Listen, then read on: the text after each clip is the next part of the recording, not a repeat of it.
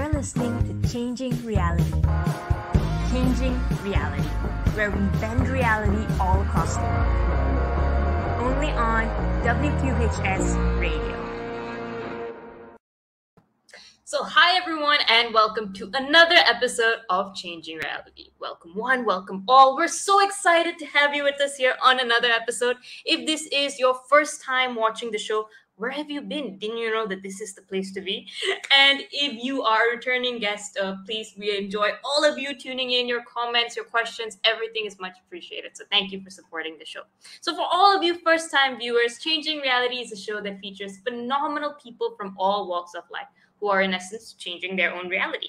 And through this show, we have the opportunity to hang out with an array of phenomenal people from social change makers, entrepreneurs, business owners, to even artists, musicians, and inspiring individuals from all across the world, and many of whom have spent some time here on the Penn campus as well.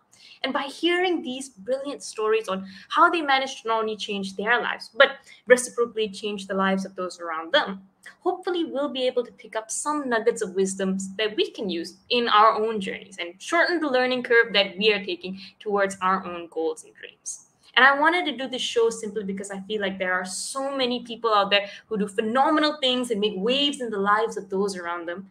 And I'm sure those stories, and you'd agree with me on this, that stories that they have have the power to influence the way that we look at ourselves and the world around us. And I believe that these stories are essentially the keys and the essence to unlocking the different tips and tricks, the different strengths and weaknesses, the different ideas that we have within us, so that we too can start figuring out how we can change our reality. And to show you how much I believe in the power of stories and how much it's helped me personally in my life, I actually founded and run a youth movement called Ascendance based on the power of stories. We started off in Malaysia, which is where I'm from, but today we work with not just our own Malaysian Ministry of Education, but over 28 countries to help everyday students from elementary all the way up to college discover what they love doing, go out there and get real world experiences, and incubate their own careers. And we've been fortunate over the years to run various sessions, programs, experiential learning activities, uh, projects, and so much more to help over 35,000 students, 28 countries, and to date has have even incubated countless number of student run projects and social enterprises run by students as young as 8 to 25 years old. And the essence of all of that has been stories, has been kind individuals who have been willing to share their time, their expertise, their journeys, so that we can learn from their experiences. And just like that, I hope that this show is that same platform for all of you, so that all of you listening today can hopefully squeeze out the lessons that you need and figure out a little bit more about yourself and things that you want to do from this show. So if there's any topics that you want to talk about, if there's any uh, conversations that you want to have, let us know and we'll try our best to bring them on the show and to curate the experiences that you need to excel in things that you want. And many of you have been expressing huge interest in uh, the world of education and especially in the world of education and entrepreneurship and how those two things intersect. So our theme for this month is on the world of education, fortunately enough. And we have someone who is probably the most exemplary individual on campus to represent these two uh, interesting and phenomenal yet different kind of worlds. We have with us a serial entrepreneur and a graduate of the University of Pennsylvania, who today, as our guest speaker, has not only gone out there um, and excelled phenomenally as an entrepreneur, but who has founded, funded, and at the same time mentored and aided several education ventures over his 25 year career. He started his career as a strategy consultant in KPMG, where he actually performed market research for the commercial development of space, which in itself is crazy and, and a huge different uh, world in, in its own right. And he later was recruited to serve as a senior executive on two digital marketing agencies, uh, one of which went public in 1998. From there, he pursued his passion for public education, started his own EdTech incubator where he co founded PACE, the Partnership for Academic and Community Excellence, which has gone on to actually um, connect millions of parents in all 50 states across the US. They basically help, um, uh, they are basically a school to home communication network. And as I said, have helped thousands of K 12 students across the, uh, the country to actually have the resources to get connected uh, from school and home and they were sold to NTI Group um, and then to Blackboard for 182 million, which is again out of this world. And today, our speaker serves as an entrepreneur in residence and the director of innovation programs at Catalyst at, Catalyst at the Penn Graduate School of Education. Here, he mentors aspiring education entrepreneurs, supports the Milken Penn GSE Education Business Plan competition, and is a huge contributor towards the education entrepreneurship ecosystem that we all get to enjoy and that we all uh, get to learn from. So, without further ado, I think we have waited long enough to meet the legend himself. So, let's invite our speaker onto our virtual stage. Welcoming John Gamba. Hey Arsha. Hey Arsha, how you doing? Great introduction. I love the passion and I love the energy. It's great to be here. Well, it's a bit scary. Like, like I don't think there's a way to read your introduction that is boring. So I don't think that that's it's essentially a, a, a apt praise because you have done so many phenomenal things. You have created, you have mentored, you've guided. So thank you so much for being on on the show to actually share your experiences with the wider Penn community. Thank you for having me. It's interesting when you uh, when you share that bio. I'm often reminded of the famous Michelangelo quote, who said, "If you only knew how hard I worked at my craft, you wouldn't be so surprised at what I've created." I have a little bit of a different uh, bent on that quote. I like to say, if you only knew how many times I failed at entrepreneurship, you wouldn't be so surprised at my occasional success. Uh, and I think that's a key theme of, of my work as an entrepreneur is, you know, how do we uh, overcome adversity? How do we become? How, how do we ensure res- that we're resilient and perseverant? But it's just awesome to be working here in this in this job at the University of Pennsylvania. My roots, you know, where where you know I I started coming to campus at a young age, uh, given my roots were my my both of my parents uh, attended University of Pennsylvania as well. No, I think uh, you were, of course, a graduate of Penn. You you work at Penn. Your parents were Penn alumni, and I think your son also recently graduated from Wharton, right? So that's right. That's right. Yeah, this past June, it was a, a really exciting time. I had the honor of celebrating my own uh, 30th reunion, uh, but my father also celebrated his 60th reunion, and at the same time of me celebrating my 30th and my dad celebrating my 60th uh, my my son walked down Locust Walk as a graduate from uh, the University of Pennsylvania's Wharton School of Business. So it was a great time. The three Johns, you know, celebrating incredible milestones. Okay, that is number one insane because of course the, the name legacy itself is crazy. But it's also crazy how you guys spaced it out at exactly like 30 years. Like like was this the grand plan? Like, okay guys, like like we, we've got to all like like finish our paper so that we can all celebrate the 30 year intervals. But okay, very cool. I think we can start off like I think right off the bat and embarrass your son a little bit. I think we have a photo of you delivering a lecture um, and as well as having uh speaking a little bit about him as a as a graduate there on the projector if i see right? Tell me about this in a sense. What, what were you saying? What tell us the story that, that we promise we will not uh, relay to your son afterwards it's uh, it was a great lecture it was to uh, leadership in the business world which is a wharton summer program uh, that uh, teaches aspiring high school seniors from around the world um, on leadership skills, leadership principles, and the basics of what you'd learn uh, through a Wharton undergraduate education. I shared that day lessons learned on my entrepreneurial journey. Uh, and I shared a story. You know, your your theme of this show is the power of stories, and I, I was sharing how, you know, when when I was an up and coming entrepreneur, uh, starting a couple of companies back when JJ, my son, was born. Um, I can remember running the company out of my house and almost running out of money. You know, that's the biggest rule in entrepreneurship. Droom, don't run out of money. And we were running out of money. It was one of those uh, th- those stories of of overcoming adversity and being perseverant.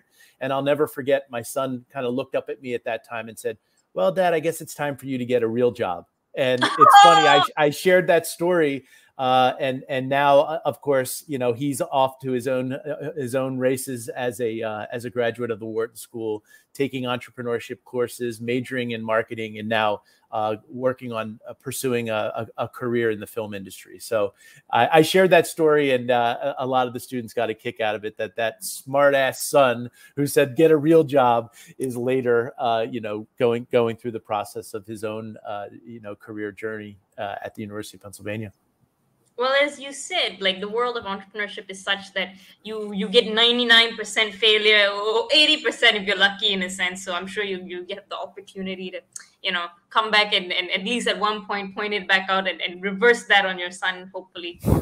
That's for sure um, but no, it's amazing, and you have done so many things specifically in education. It, like you brought entrepreneurship into the world of education in your career as well, which is absolutely brilliant. And I think when we last spoke, one of the things that you mentioned is that your family had a big influence on how you saw education growing up as well. And I think you mentioned your dad was a first generation college student and the impact that that had on it.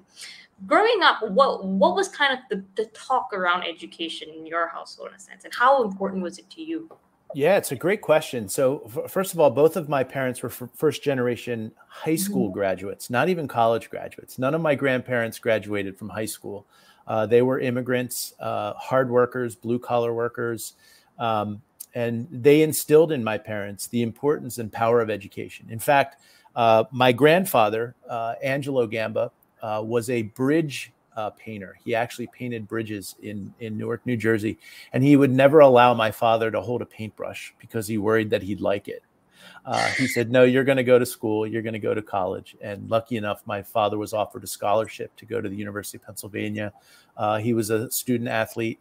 Um, he graduated in four years, although he thought in the first week that he would never be able to graduate from the University of Pennsylvania.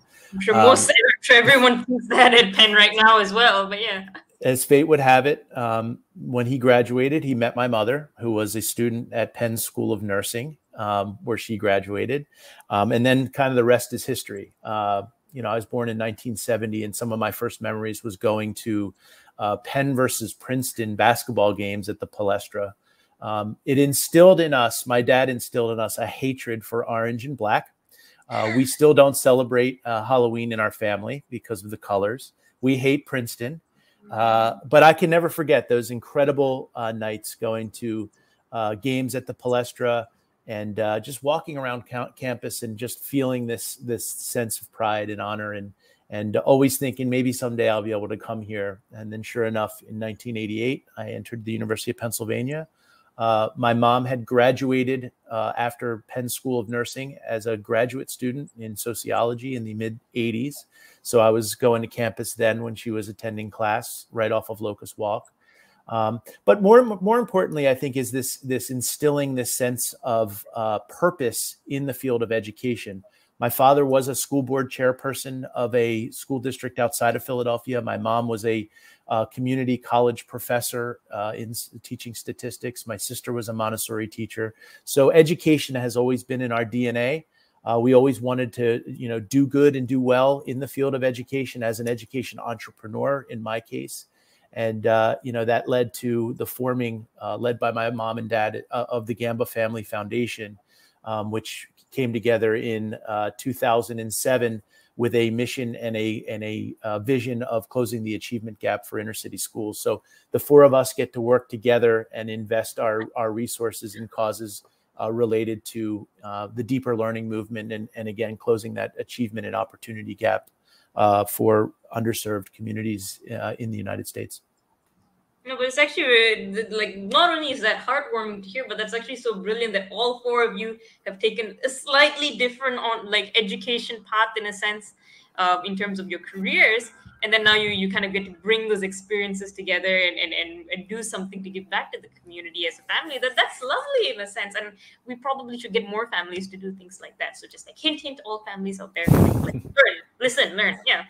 Um, tell me a bit about like the time when you were like rewind the clock when you were a college student deciding what you wanted to do. I know you majored if i'm not mistaken in us history. Did you know back then that okay education entrepreneurship or entrepreneurship in general was something that you wanted to do? Or what was kind of like college teenager you thinking about when you thought of the rest of your life uh, that's a great question as well so i went to uh, graduated from a jesuit high school georgetown prep in rockville maryland and uh, i think the roots really were the christian service project that i was involved with at a soup kitchen where i had to go for I think 10 weeks Sunday mornings uh, to serve at a uh, at a local soup kitchen in Washington D.C. Um, as we know, you know the Jesuit tradition of men for others really instilled this, you know, a purpose-driven life, giving back, um, being selfless, constant thought of others. Um, and so when I, you know, went through my high school years, um, I had a, a, a teacher, Dr. Oakes, Stephen Oakes, who's still there teaching um, who was my American history teacher. And I just loved American history. I loved his style of teaching. When I got to Penn, um, I looked at a lot of different majors um, and decided on a track of, of American history. My advisor uh, was Drew Gilpin Faust, who went on to become the president of Harvard University. Um, and so I had a great experience as an American history major at, at Penn. When I when I graduated from Penn, I really didn't know exactly what I wanted to do. I thought it was something related to law. You know, I was kind of on a pre-law track and actually worked at a public defender's office in Washington D.C. when I graduated from Penn and quickly discovered 6 months into that experience that I didn't want to be a lawyer um, and that uh, possibly business was for me. I then went into, as you shared on my bio, a, um, a role as a high tech consultant at KPMG Peat Marwick in Washington, D.C. Had a wonderful uh, partner uh, who uh, taught me the fundamentals of business strategy, marketing, sales, business development, operations, and then recruit got recruited out of there back when the internet was this kind of mysterious, this world wide web was going to, you know, change the face of, of, of business and, uh, and, and joined a digital agency, which later went public in 1998, uh, US Interactive. First Magnet Interactive in Washington, D.C., and then US Interactive in Los Angeles, California.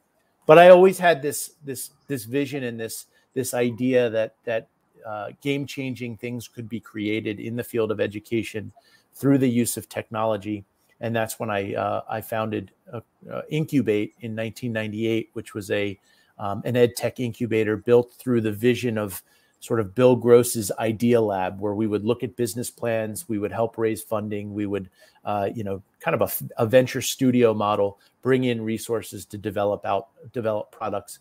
One of those products and platforms became PACE, the Partnership for Academic and Community Excellence, which was a transformative platform that allowed administrators to record personalized voice messages and send those messages to parents in a moment's notice and then I was kind of off to the races in in, in building out that company from 1998 until its ultimate exit in 2008 to Blackboard in an all cash transaction. Oh gosh, that itself is is mind boggling to think. I think we, we mentioned it was in the hundreds of millions when you when you guys sold the company and when when when it was acquired in a sense, which is every entrepreneur's dream. Really, you spend ten years building out something that not only has a lot of monetary value, but I think the work that you guys had a lot of of actual value and impact among the students, among the teachers, among the parents, in a sense, in connecting the different people involved in the kids' education together. And we'll get to that in a moment. But you skimmed through so many interesting things so fast that I'm going to have to go back and and, and I just have to pick that apart. First of all, space. Like, okay, I'm like space is my trigger warning because like I, I love space too much and, and I love essentially anything to do with with uh, I think the the whole outer space and, and universe out there. You worked uh, in one of your first uh, roles as as you mentioned in KPMG. I think one of the consulting clients and projects you had was with NASA. How do you even start learning about things like this? Isn't that literal like like you know they say i'm not a rocket scientist right? That's quite literally a rocket scientist's kind of forte. So as someone coming out of a college like figuring out okay first thing that i did it wasn't really my cup of tea. How did you get sucked into something that was equally complicated and, and, and completely different in a way yeah, this is a great story. Again, the power of storytelling. A- after my experience as a you know working in the public defender's office, I had a friend who just said, "Hey, we're looking for program analysts and consultants in the strategic uh, the the strategy uh, division of KPMG. Come in and interview. I went in and interviewed. They said, "Hey, you know, you you have you know you you went to Penn. I had a concentration in the Wharton School in Management, so I had a little bit of a business background. Uh, I was hired, and the partner and manager said the first place we're going to put you in is, is in the, the commercial development of space division where you'll be doing market research and um, analyst reports on the commercial development of space. I was like i'm in. And it's funny because i had no interest in this at all. Fast no! forward i had no interest in the commercial development of space. But i will tell you that fast forward i don't know 30 years my wife is an ancient aliens space fanatic. So when I tell her these stories of how we were doing market uh, research on uh, crystallization in space, uh, you know, low, low, Earth orbiting satellites from orbital sciences, and and what that could mean um, from from a um, from a, from a med medical science standpoint, what that could mean from a remote sensing standpoint, all of your maps, all of your uh, you know crop image crop images. All of this was kind of the roots in the mid 90s when i had gotten involved in, in this division at kpmg where nasa was our largest client. So I, I did a lot of market reports. I was published um, and I, I, learned a lot about LEO and GEO satellite systems, low Earth orbiting and geosynchronous or, uh, uh, satellite systems, which is kind of the roots of what we see with Elon Musk and SpaceX and a lot of what's going on right now in the commercial development of space know nothing about it now, but that was the roots of my uh, my, my, my business experience. It's terrible that you didn't like space. It's terrible, terrible, and, and oh my god, that this quite literally an out of this world opportunity and an out of this world career, pun intended. Um, how do you like again in a sense one of the things that's quite interesting in your stories you did so many different things even before you found like, like your niche in, in education entrepreneurship in a sense. How does you how do you train your mind to pivot and learn so quickly in each of these new roles? Again public defender's office and then space and then and then you move into uh, i think even like digital media before you you actually find that niche. How do you start learning and relearning and when do you know when it's time to move on to the next thing? Yeah i think there was an innate uh, curiosity in in anything I, I did. As I was growing up, I was just curious about sports. I was curious about business. My father was a was a, a business executive in a Fortune 500 company, so I I kind of watched, and ultimately he became my mentor. I became curious as to what would uh, what does differentiation mean? What does um, you know a value proposition mean? How do you develop a mission, vision, and core values in a business? Um, so there was a, an innate curiosity there. When the internet and the World Wide Web kind of started developing in the early 90s into the mid 90s, um, I just read anything and everything Wired magazine, Snow Crash by Neal Stephenson, just a lot of different things that said the world, you know, what is a database and who is, you know, what, what, what is Oracle and what are they doing? Um, a lot of great mentorship a lot of great um, uh, uh, opportunities to work with people who are pioneers in this field. I mean, we were literally putting up some of the first branded websites on the internet: Mercedes Benz, Kellogg's, Fox uh, uh, Entertainment, um, and it was it was just a great experience to think about what um, the future of digital technology would hold. What would uh, we do when we went beyond just branded websites into e-business applications, multi-tiered applications, e-commerce, and that kind of became the basis of wow, how can we transform education by applying certain digital technologies uh, to transform the way that education uh, does business? And that kind of was the roots, and uh, came up with this best practice BEST which was a framework for developing new business plans and business strategies in the world of, of uh, education and education technology.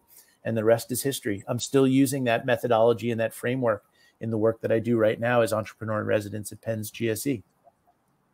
Crazy, and and I think like like your time at I think Magnet Interactive, if I got the name right, you you you work yes on entertainment, but also on edutainment what is that in a sense? Where did you guys come up with this? And, and what does it look like? What did it look like? Yeah so one of the projects that i worked on was um, the vietnam wall stories behind the vietnam wall. And we had this vision that not only could cd-roms at the time or uh, digital uh, technology be uh, delivered through the lens of entertainment but we could also use it for edutainment, so education and entertainment to engage students through the power of stories. And um, we had a producer who uh, was a Vietnam War veteran um, who tracked 15 stories of, of names that were on the Vietnam Wall, who they were, what, what was their background, um, what, what did they do, what was their role in the Vietnam War, and how has their legacy since they passed um, uh, moved on. And those stories, those relics, what what's been left at the Vietnam War Memorial was all chronicled through uh, this ed- edutainment title. So that was just one of of many different edutainment uh, uh, titles that we developed, produced, and distributed through uh, Fox Home Entertainment in in Los Angeles, California.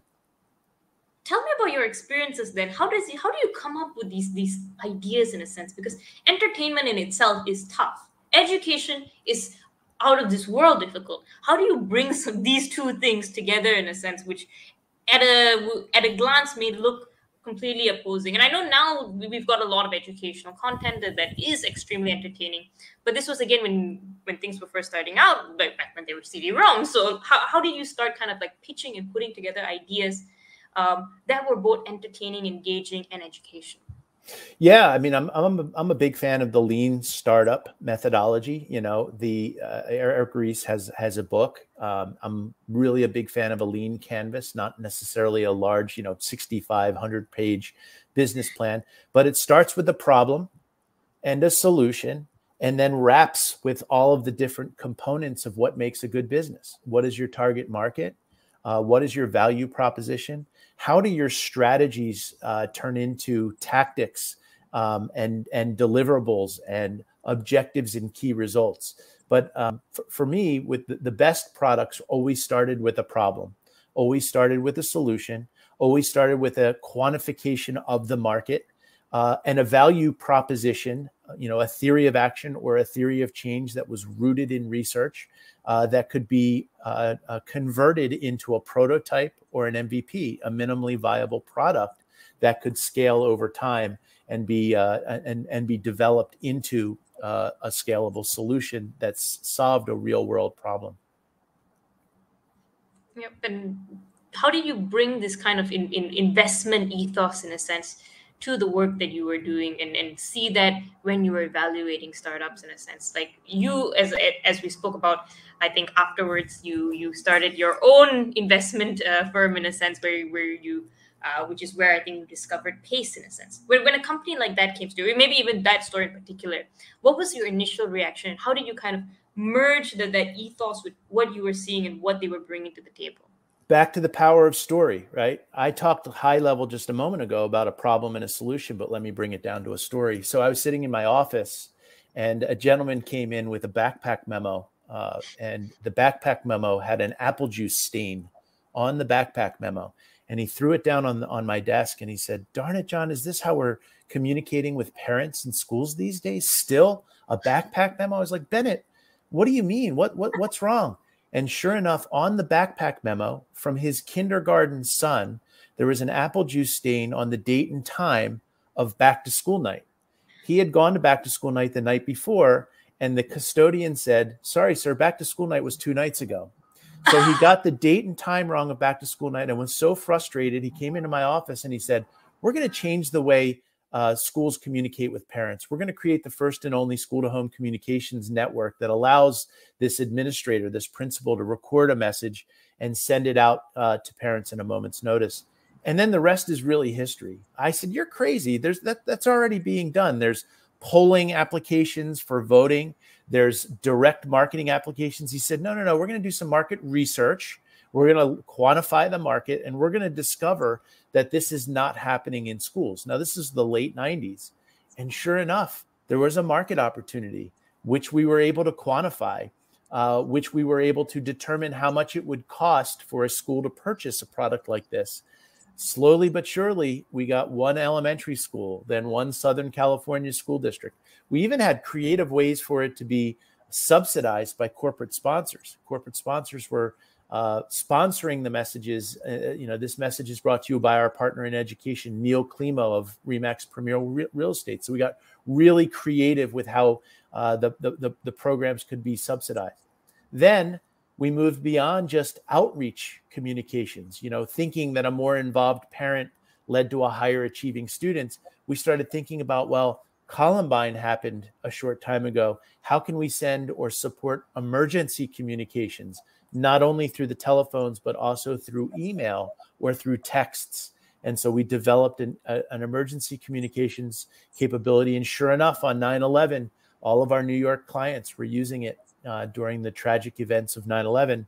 Um, and then we woke up to attendance communication. So if you get uh, attendance communications at home saying uh, your son or daughter was marked absent today, please excuse the absence we created that as well. So it was a full service integrated school to home communications platform that uh, informed parents, allowed administrators to send uh, messages during times of the unthinkable, uh, as well as student attendance communications. And I get a lot of stories. I get a lot of email. I get a uh, the, the, the solution was used. Blackboard Connect was used during the tragic events of Parkland, uh, during Santa Fe, and most recently during during Uvalde. And it, and while that event is tragic, um, many people are, are saying that it was the communications with parents that actually saved uh, a lot of lives. Unfortunately, we lost 21 lives during that event, but it's it just warms the heart when you get those stories that your product or service that was kind of invented on a napkin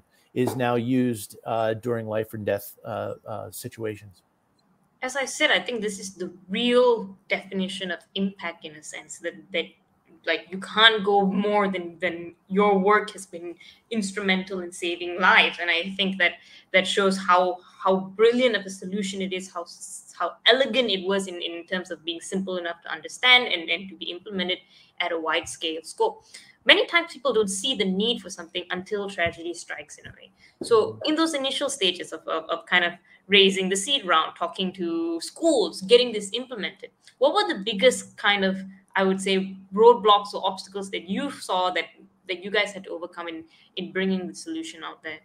I share a lot about this. Um, some of the lessons learned. Um, you know, back when you know my son was saying it's time to get a real job, I had uh, a, sort of a few come to Jesus moments. Right. One was uh, one lesson was um, surrounding yourself with people who are smarter than you, and I'll never forget um, as I was trying to develop this partnership for academic and community excellence and kind of winging it. You know, I, I wanted to be Steve Jobs, but I recognized I couldn't do this without having people who are a lot smarter than me join me and help me develop the value proposition. And, and it was important to recognize is I, I needed someone like a Tom Motter who knew how to sell into schools, knew how to position a product to be able to be embraced by a, a school system. I needed a Josh Roth, our, our CTO, um, who understood how to send uh, emergency communications through the POTS, the plain old telef- telephone service. You know, to be able to get 50,000 calls out in under 15 minutes is like an art. I had no idea how to do that. So I had to surround myself with someone like Josh, who was super smart. I had to bring in someone like Gigi Goodling, who was my general counsel, who said, hey, you're selling into schools. You need to be thinking about COPPA and and and uh, you know different privacy and security. FERPA. I was like COPPA and FERPA. I had no idea what any of this meant. But if I tried to do that alone, the lesson learned there is bring in the smart people who can uh, uh, uh understand and think of things through the lens of, of legal affairs, sales and marketing, uh, technology. So it was the weight of that, that uh, thought leadership of my team that allowed me to excel and, and take that, that, that product, service, and solution to the next level. Very, very important uh, lesson. I couldn't do it alone. Uh, and, and if I did, I probably would have failed many more times than I actually did before I actually got it right. How I mean, I know that every entrepreneur, in a sense, struggles with finding the right founding team and, and finding the right people in it. For you, in a sense, how do you go about maybe bringing together, or at least knowing who is the right person to bring in at what point in time? Because you've got different needs as you're growing a business. Not everything is important at the same time. So, how do you go about deciding? Okay, I'm gonna, I need this expertise. I'm gonna focus on this aspect of the business, and and being able to do that successfully to bring something to to market in a sense. I coach uh, my mentees that it's about research. Really look at the benchmark companies that are in your space and look at who they brought in. Look at who their leadership is. What is their background? Um, and I, will say Harsha that it's hard um, in you know we, we like to say that competing in the k-12 and even the pre-k to career education space is like uh, you know, dealing with the glacial pace by which uh, they operate. It's very slow, um, and there's an art to being able to do this. Um, so bringing in the right people uh, through the process of benchmarking competitors and benchmarking uh, some of those who are doing it really well. Uh, I think is critically important.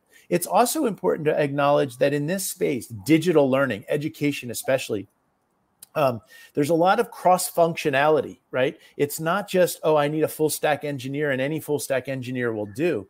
It has to be a full stack engineer who understands things like interoperability. How does a product or service interoperate with a school's infrastructure?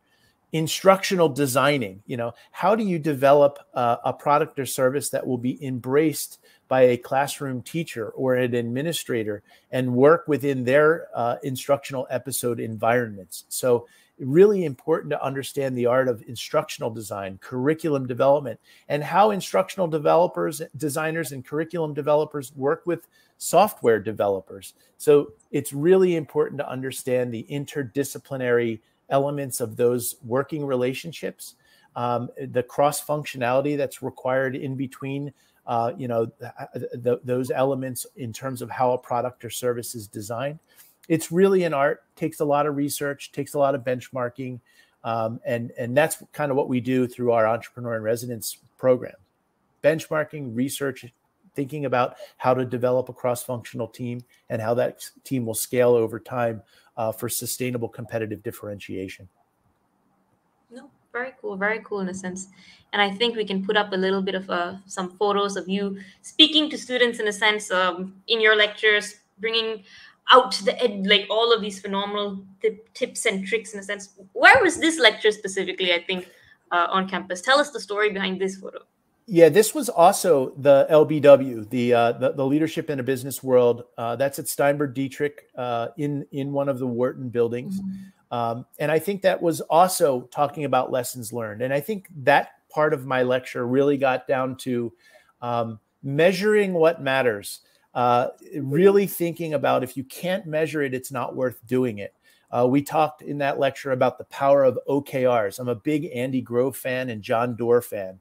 OKRs are objectives and key result, results. Google uses them. Bono and U2, U2 uses them.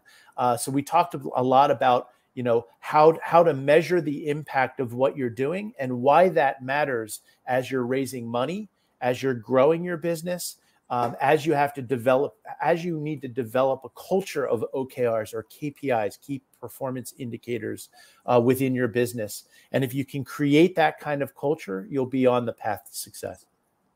That's a that's a very good point in a sense, and I feel like like from my conversations with people, especially in the education space and all of that, sometimes finding the right deliverables can be a little bit tricky. I mean, of course, like on one side you can track attendance increase you can track grades increase and all of that but for many people in, in kind of like the education space sometimes it can like or maybe like i'd argue all entrepreneur spaces in a sense it can be a little bit hard to decide on the metrics and really stick to it as you kind of as you're seeing a project through in a sense in your experiences of, of the many different projects that you've run how do you how do you know what is the one or two things that matter for you to track? Because as an entrepreneur there's so much information so much data so much things that you can kind of look into and you don't know going in which is going to be the best metric to look at. So how do you make that decision?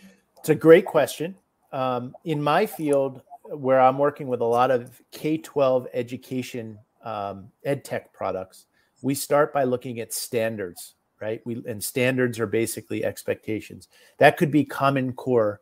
That could be SEL standards like CASEL standards. So there are prescribed or ascribed standards that are out there that say, um, unless you can align your product or service to those standards and demonstrate that your product or delivered delivers product or service delivers against those standards, um, you don't have an efficacious uh, uh, product or service. So we we look at the standards that are out there and we think about data analytics, back-end dashboards that could demonstrate through an evaluative model how you're delivering on those standards through crosswalks, data analytics, and and and graphical impacts.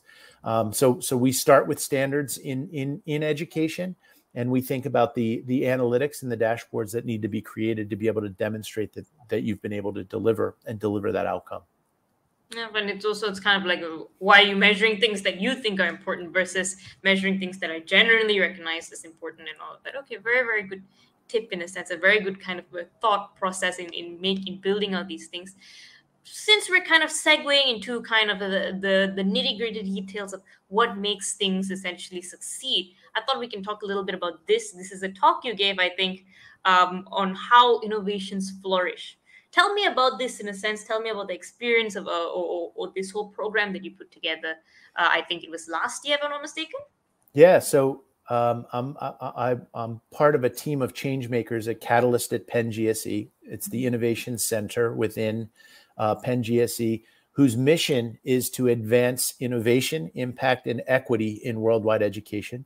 We do that through a continuum of programming, including boot camps, in that case, How Innovations Flourish, webinars, meetups, and our signature program, which is our Milken Penn GSE Business Plan Competition, which is now in its 13th year. We've supported 1,500 edtech entrepreneurs. We've given away 1.5 million dollars in prizes uh, and and and cash and prizes, and we've watched and supported those ventures go on to raise another 150 million dollars in venture capital. So uh, we're we're really big on impact um, and efficacy. But recently, we've started to raise the bar on this idea of equity, and that talk was uh, global innovation and its impact on intentional equity and what that means. And what was fascinating about that roundtable or that webinar was how different countries think about equity. And when we think about equity, we're thinking about three core things. And when gl- the, the, the, global uh, education uh, industry is thinking about, they could be different, but they do, you know, focus on three uh, core areas. One is um, uh, equitable access. How are people from all walks of life, from underserved communities, getting access to great education? Two is equitable experiences. We don't talk enough about how education, especially in the United States, was really built through the lens of a white construct. Well, how are we culturally inclusive? How are we in, in, ensuring that when we're teaching and students are learning, we're doing that through the lens of cultural inclusivity?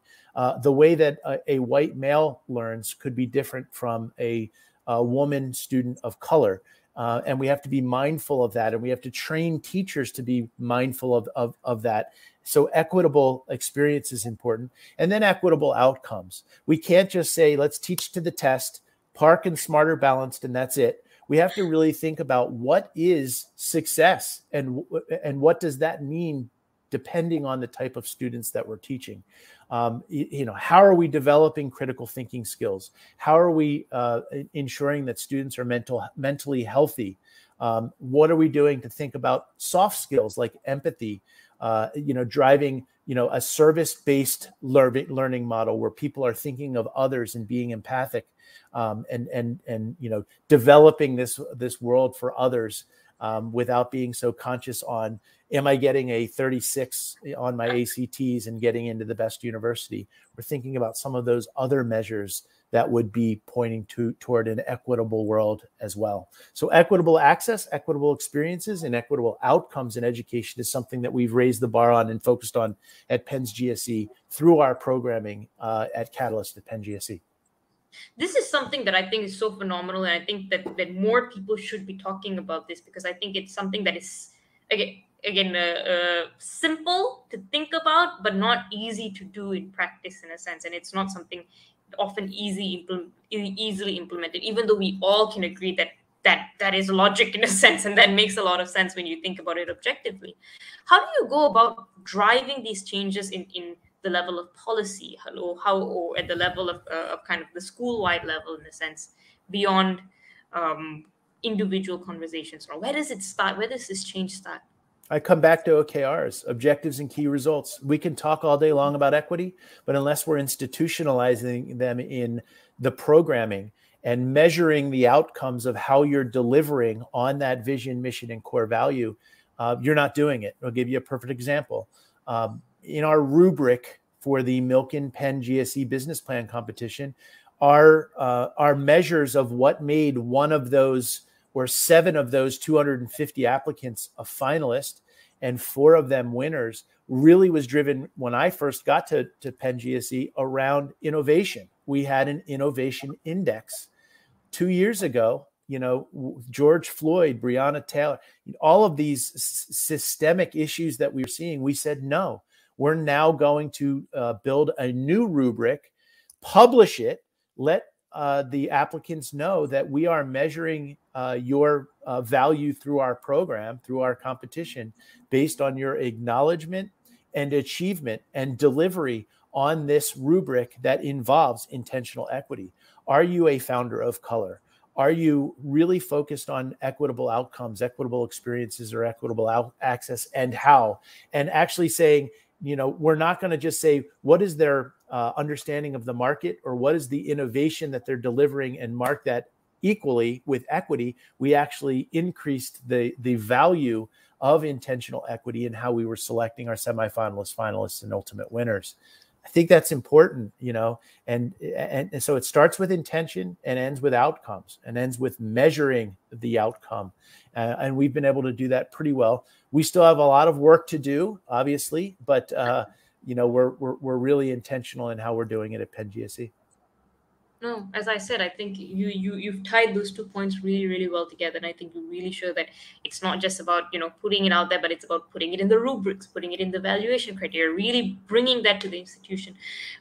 You on one side are an amazing like you have your educator hat you have your entrepreneur hat you also have another hat on, on on kind of the philanthropic side. You mentioned about your family foundation and the work that that you as a family do in kind of like making sure that equal access and equal opportunities are provided to different groups of people. Tell me about where how you see in, your head at the very least how these different parts come to being. Some people say, "Oh, entrepreneurship is all we need. Philanthropy can take a back seat." Others think, "Hmm, philanthropy is all we need. Entrepreneurship and innovation can take a back seat in a sense." So you you have all of these different components when you come come in and approach problems in education. Why is that important? Yeah, it's it, I I think of it as the double bottom line, doing good and doing well at the same time. Very much as an entrepreneur, market driven. Uh, i believe in, in in capitalism. I have a lot of debates at Penn GSE regarding whether education should be free, whether education should be um, you know valued through an economic uh, capitalistic lens. Um, I am a fan of public education, public free education, but I'm also a fan of uh, innovation through the development of market driven products and services. Uh, so there's a balance there. In terms of the philanthropic work, the Gamba Family Foundation was really born um, through this uh, this this vision of uh, serving the underrepresented communities in our country. As an aspiring entrepreneur, I walked through the halls of so many school districts where I said, "Wow, that's ripe for disruption." Um, all of us have a business lens in our family. My mom my dad my my sister and i. Uh, marketing management entrepreneurship uh, and my mom as, as, you know grew up in a, in a family of entrepreneurs as well.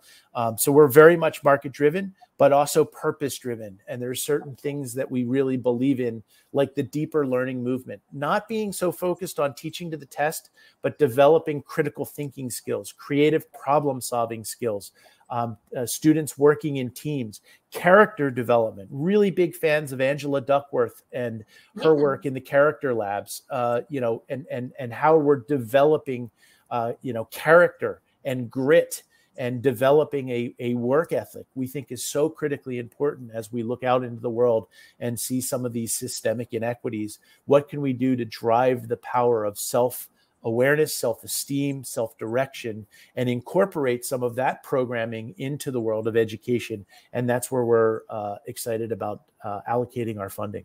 We, and we're not that big. You know, my, my sister is the executive director of the foundation. Um, we just gave away our millionth dollar, which we're very proud wow. of. Um, and we continue to, you know, run the foundation like a business where we're measuring um, all of our investments and, and, and tracking the impact over time. Very well said. I, I love that you brought up Angela Duckworth. I'm a positive psychology major, so so again, like like like full fan of that in a sense. And personally, because of the work I, I, I run in education, when when I was choosing what to do for college, I was thinking, do I go the business lens? Do I go the the the character development lens in a sense? And I always thought, if I really want the work to flourish, part of it would also be looking at, at individual students and understanding the science of that a little bit more. So yeah, like like like that you mentioned Angela. So you're a fan of Marty Seligman. So that's a, a, a really big uh, a program here at Penn. Um, there's also a really uh, a growing um, program within Penn's GSE called the, the, Center for Human and Optimal Development, and Dr. Nakkula's work in possibility science. So, not only positivity, but also possibility science. What happens when a student, a young student, especially from underrepresented communities, has a sense of possibility that they think that whatever they want to do in life is possible, they can do it. So, it's not only just positive positivity, but also possibility. And then what happens when you look at that through the lens of both? Somebody who is both positive and thinking that things are possible. Then the, the, the you know the, the, the real fun begins in terms of the research and what uh, those students are capable of over time. And then unfortunately what's the impact of those who are not positive and don't feel like anything's possible? And that's when we see aberrant behavior. That's when we see uh, you know, situations with law enforcement. That's where we see despair, depression, and even uh, suicidal ideation, which is unfortunate. And what we're seeing a lot of in this mental health crisis that we face right now, post pandemic. Oh gosh, you've just doubled my reading list. This is terrible for me. Um, but no, really cool stuff. I'm checking that out. You guys should check it out too if you're if you're listening and you're equally as, as fascinated with, with all of this as I am. So thank you for that. I am very sad that we have apparently reached. Wow, that flew by, didn't it? We can yeah, keep going for I, a while. Like I, as I said, you you have too many experiences to talk about. It, it it's very it, it's very sad as, as a listener in a sense that we have to to bring this on this interview to a close. I normally do a wrap up, but I think we spoke about so many amazing things that I'll just end with with in a sense this question that you are someone who who eh, like you're you, you have an amazing environment in a sense that that seems to have shaped certain aspects of the work that you do. You, you come again from family of both business and entrepreneurship, and at the same time of having the, the education aspect mixed into it, and and you've you brought that to I think the next level in your own career. As someone who a Penn grad, parents of Penn grads, kids of Penn grads in a sense, what do you think is the most important thing in an environment of a kid growing up that enables them to achieve the things that they want to and enables them to change their reality in a sense. And again you work with this from many points of view. So what yeah. is the one thing in the environment that can help someone change their reality? It's a great question. And you know wrapping it all up with with you know what i'm about to say the research proves. So the possibility research the positivity research. And i think it's um, demonstrating the paradox of humility and will. I say this a lot to the entrepreneurs that i mentor.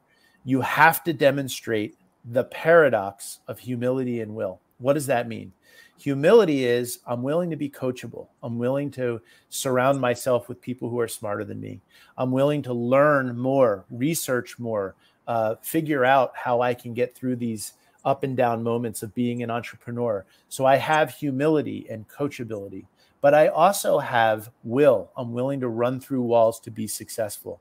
Those who have that paradox, because sometimes that clashes, I see a lot of people who are very willful and willing to be do whatever it takes to be successful, but not so coachable.